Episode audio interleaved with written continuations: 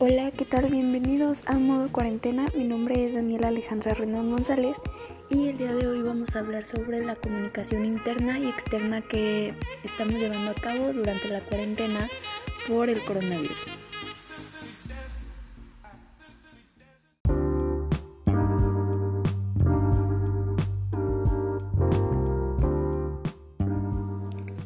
Primero podemos mencionar que nos enteramos de toda esta problemática mundial que ha afectado eh, muchísimo, obviamente en cuanto a salud, pero también en economía, por medio de la televisión.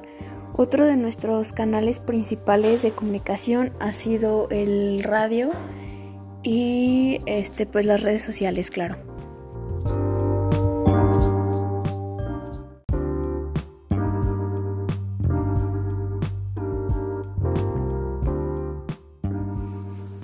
Y claro que desde un principio todo fue muy preocupante, principalmente porque empezamos a darnos cuenta de que pues ya no podíamos salir de nuestras casas, teníamos que tomar las clases en línea, que fue otro de los canales principales que tenemos ahora, eh, una plataforma virtual y este, nuestra vida cotidiana cambió muchísimo.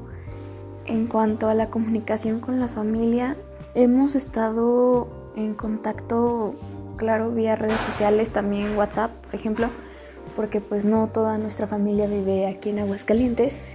Eh, sin embargo, los que habitamos aquí en la misma casa, pues hemos tenido muchísima más comunicación bilateral, se podría decir, y hemos conocido más de nosotros mismos, aunque pensábamos que ya nos conocíamos por ser familia, pues hemos tenido esa oportunidad de platicar más, de ser más abiertos unos con los otros y pues claro apoyarnos.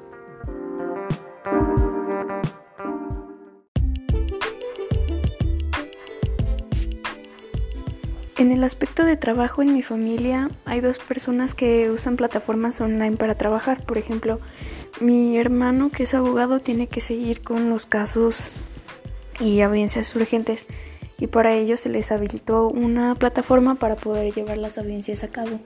Y en el caso de mi papá también puede dar asesorías o cursos en línea.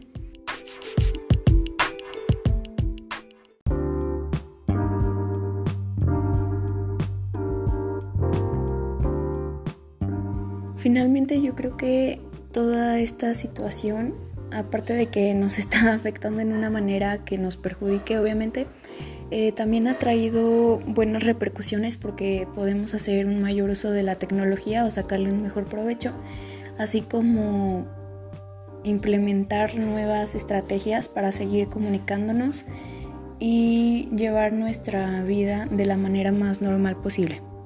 Así que hay que tomar a veces las cosas como una oportunidad.